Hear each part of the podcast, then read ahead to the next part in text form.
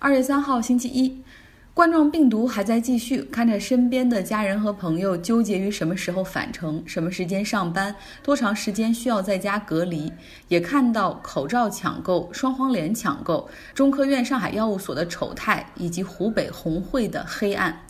那么在国外的一些地区和国家，冠状病毒也掀起了一场对我国的恐惧和抵制。像日本和韩国、越南，网络上都有呼吁中国人不要来的 hashtag， 还有线下的游行，要求政府禁止中国人入境。像 Twitter、Facebook 的网络上还流传着很多国人吃野生动物的视频，也就是大家在国内社交媒体上能够看到的那些，这也引发了对国人的一些反感，有人留言说，为什么你们要吃这些奇怪的东西？对病毒的恐惧滋生或者助长了一些人对华人的歧视和反感。我某一天走在街上，有一个人迎面走过来，用手里的杂志挡住了口鼻，当时心情还真的很复杂。当然了，出于对病毒的合理恐惧和错误的歧视，这之间的界限有时候很难判定，但有一些场合则非常容易。比如说在越南胡志明市，有米粉店挂出了招牌说中国人谢绝入内，而在国外的社交媒体上，有人则直接把中国游客称为生化恐怖分子。在法国，有出租车司机向华人面孔的人喊出了 Dirty Chinese。 当然了，我讲这些并不是希望大家对国外有任何的敌意和愤怒，因为在极端的情况下，本来很坏的人就暴露出更多的恶，但实际上有很多人会有更多的同情和善良。比如说在欧盟撤侨的飞机上，他们就搭载着十二吨的物资。关于冠状病毒的很多信息，相信大家比我了解的更多，在这儿我还是多多讲一些国外的消息吧。英国脱欧了，当地时间上周五的晚上十一点，英国终于完成了脱欧。情绪是两极分化的，有英国人感觉到沮丧，认为英国会在国际舞台上越来越边缘化，越来越孤立，也有人很兴奋，说这就是英国的独立日，还挥舞着国旗在伦敦街头高唱。看上去英国脱欧好像迎来了一个结尾，但实际上这只是一个开始。现在英国进入的是过渡期，目前时长是十一个月，要到二零二零年十二月三十号来截止。在此期间，英国和欧盟的关系保持原样，不论是遵守欧盟的规则，还是贸易和人员的自由往来，都和过去一样。但是在这个期间呢，不同的是，英国在欧盟议会中没有任何的席位了，也没有任何的发言权，因为从上周五开始，欧盟就只有二十七个国家了，英国不在其中。为英国送别的过程中，欧盟议会的议员们还唱了一曲苏格兰的民谣《友谊地久天长》。接下来的十一个月，英国将和欧盟展开谈判。既然已经结束了四十七年的婚姻，那么接下来的关系应该是怎么样的呢？贸易是否可以按照零关税、统一市场来进行？就业标准、环境监管、空域管制的监管是否要继续和欧盟保持一致呢？这些都需要谈判。那么按照国际贸易谈判的惯例，想达成一个新的贸易协定至少要一两年，所以在二零二零年底很有可能没有可行的方案会放在桌面上。如果特蕾莎梅还是首相的话，相信她会继续来延长过渡期，但是现在的首相可是 Boris Johnson， 他甚至更喜欢无协议脱欧，不论如何不能够再拖延了。如果真的无协议脱欧发生了，那么英国将会面临着一场混乱，他们和欧盟之间的关系就恢复到普通的 W T O 成员国的关系，意味着会有关税，那么经济会受到影响。对于欧盟呢，因为英国作为一个成员国，每年对欧盟的财务贡献大概有七十八亿英镑之多，那么这份贡献会在二零二零年底正式结束。在这种情况下，大家想一下，欧盟会面临着一个财政缺口，单从这一点上来说，他们也不会让英国人走得太舒服。那么另外，如果英国真的展示了一下哦，原来脱欧的这个过程 it works， 就不仅能够成，而且发展的会对这个国家更好的话，可能会引起更多欧盟成员国的效仿，这肯定也是欧盟不愿意看到的。所以英国在谈判的过程中，这条路也许会比较漫长。美国方面， WeWork 的母公司任命了一个新的 C E O， 这个 C E O 的任命是受到了软银的首肯的。新的 C E O Mathrani 是一个房地产领域的经纪人。尽管 WeWork 一直的商业模式其实就是租赁来挣房租、准房地产的模式，但是他的创始人和这个前 C E O Neumann， 他呢一直把公司定义为科技行业。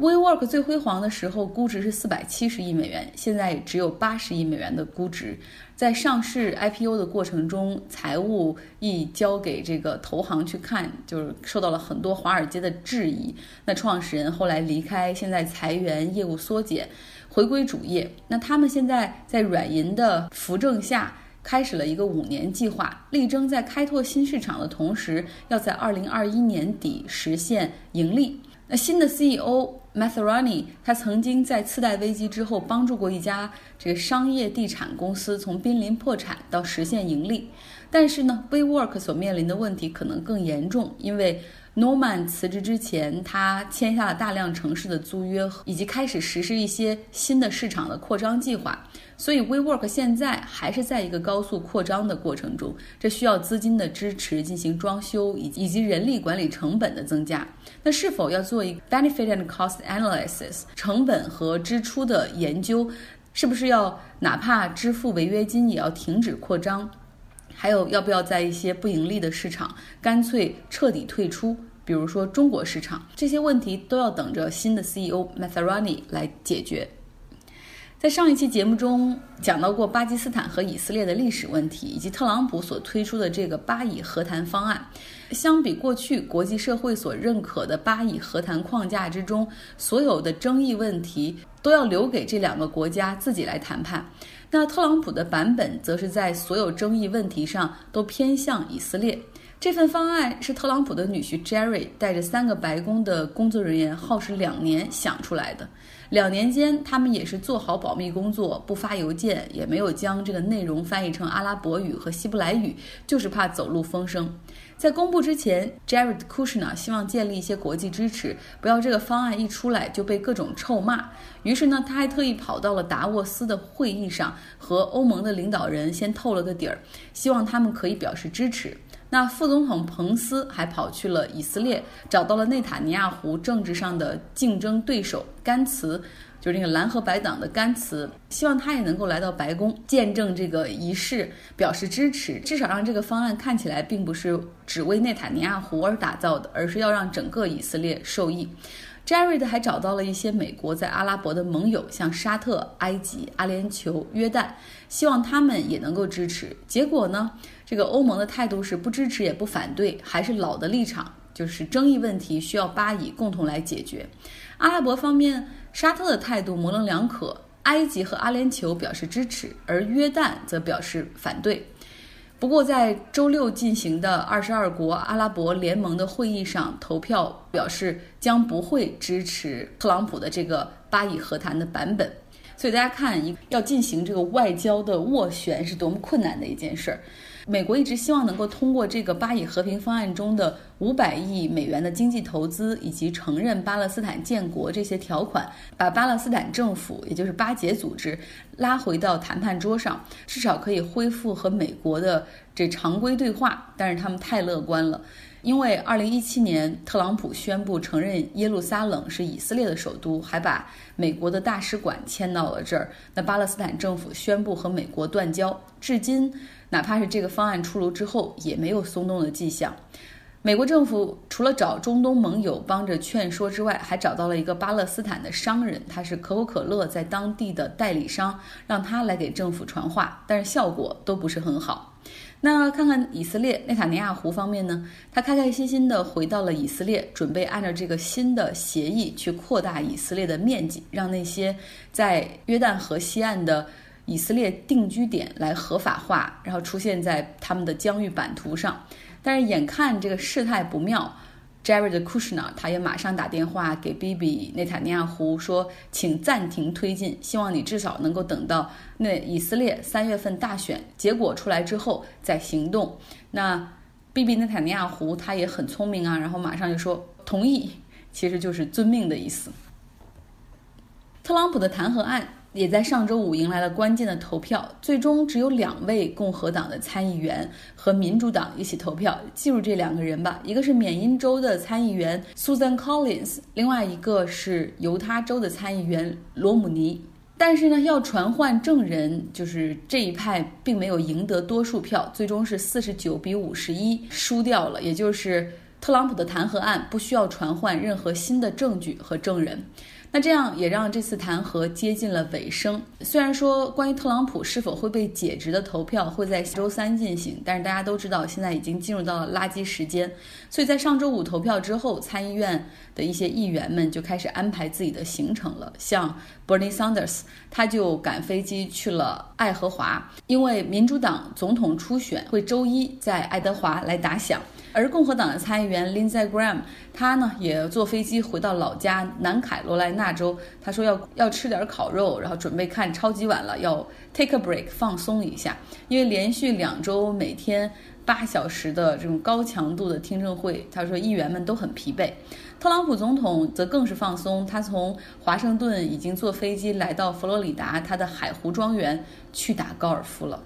美国科技公司的节奏是怎么样的？今天请来在硅谷工作的橙子同学来讲一讲他的工作。今天来和大家聊一聊硅谷科技公司的工作节奏。呃，一个以偏概全的回答就是，硅谷的科技公司一般是不会九九六的，九九就是非常难以想象了，那么六就更不存在了。呃，无论你的职业、你的职位或者是你的工作项目是什么，呃，美国的工作文化，我想是工作和生活是需要平衡的，也是需要分开的。但是这里需要说明的一个情况是，在硅谷呃创业公司的工作节奏和强度和大厂的呃工作节奏和强度一般来说是有些不一样。创业公司因为节奏比较快，员工数量比较少，而且他们会有非常非常短期的目标和项目内容，所以一般来说呃创业公司会比大厂的工作节奏要更快一些，可能工作时间会更长一些。但是我想长时间的持续性的九九六或者加班的情况是绝对不会出现的，因为这种情况下人的健康还有他们的情绪他们的心理都会呃进入一个压力大心情抑郁的这样的情况。那我觉得在美国我认识的朋友当中都不会让自己处于这样一个非常不健康不持久的一个状态当中。这个说完之后，呃，我想说的是，大厂没有九九六，但是这并不代表大厂不会加班。但是这种加班情况一般只会出现在，比如说项目时间比较紧，或者是有一些原本计划好的情况突然出现了临时的改变。这种情况下，可能就会需要你临时的去处理一些情况。一般来说，公司和老板都是不支持，也是不鼓励员工加班，不鼓励大家把工作带回家，认为回家之后那就是家庭的时间，就是你需要去放松你的个人时间。你的自由时间，你和家人相处的时间，所以在进行项目计划和任务分配的时候，都会非常有意识的来确定说每个人的项目都是他们不需要去加班的这么一个额度之内。好，那讲一讲我自己的故事。我平时大概九点半到十点多之间回到公司，然后大概五点多六点多会下班。呃，我会把每天的工作内容尽量在公司的工作时间里面完成。一般回到家之后，我就不会再加班了。呃，除非我有一定要当天要完成的事情，我也没有能够在公司的时间里面完成，那我会呃会加班，但是这种情况发生的次数非常非常少。周末就更加不需要加班，我的工作电脑在周末一般是不打开的。我工作将近一年的时间当中，我只有一个周末是在处理工作上的事情，但那一次也不是老板要求，然后同事也没有催，是我自愿的，是有一些我手头上的事情我想要去处理一下。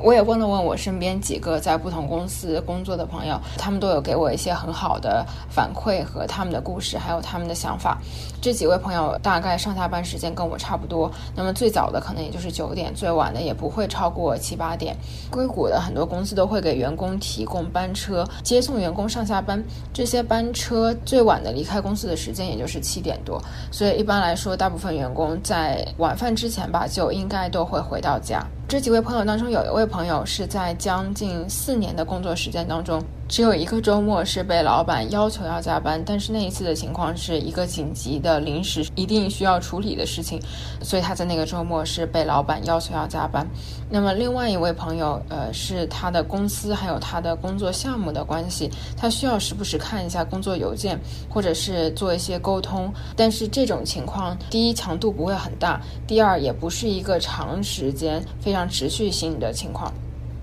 那工作强度上面来说，呃，也是非常因人而异，和你的公司、你的工作内容和你现阶段处理的项目也有非常大的关系。呃，有些我的朋友会，比如说一到两周才会交一次代码，有一些朋友可能每一天都会交很多次代码，这个和每个人的项目就会很有关系。但是每个员工和老板都会非常有意识的知道说，不能够让自己在高强度的呃节奏当中工作很长的时间，他们一定会有意识的呃进行一些调节。可能短时间内非常忙呢，我一定会放假，或者是呃有一段比较不那么忙的时间进行调节，以确保说自己的身体健康，还有自己的情绪和心理健康都处在一个呃比较平衡的这么一个状态。非常感谢橙子同学，他是在一家硅谷一线的大家耳熟能详的科技公司来工作，做工程师。那么如果你有什么样的感兴趣的问题，关于美国的硅谷，关于科技行业，都可以向他来提问。今天节目发的早一点，因为大家也听到外面欢声笑语很吵，因为今天的下午是美国一年一度的超级碗，我也会去凑凑热闹，去朋友家吃上薯片、鸡翅，然后看球赛和广告，感受一下美式文化。对阵的球队是旧金山 San Francisco 四十九ers 四十九人队和堪萨斯城队。其实湾区这边移民很多，大家平时对橄榄球的文化也没什么热情，但是因为是超级碗嘛，又因为 home team 主队晋级，所以一夜之间像很多像我这样都看不懂球的人也成了球迷。但是我和几个朋友聊天，其实大家都希望堪萨斯城能够赢，因为我们也不是真的球迷哈。因为旧金山这个城市，大家想一想，它有 everything， 它有钱，它有全世界都知道的金门大桥、九曲花街，它有科技行业，有那么多的大的科技公司在这儿，有全美最高的城市收入平均值，有四季如春的好的季节，有美丽的海湾。体育方面，他们有五个 N B A 冠军，就算赢了超级碗，也只是这个城市皇冠上又多了一个珍珠而已。但是对于中部城市堪萨斯城呢，很多人包括美国人都不知道它的位置具体在哪儿，那里的经济不佳，被东西海岸大城市带的人认为他们那儿都是乡下人。如果能够赢得超级碗，那对这个城市都是一种激励啊。好了，今天的节目就是这样，大家周一愉快。不知道是不是有好多人在今天已经回到工作岗位上了呢？向你们致敬。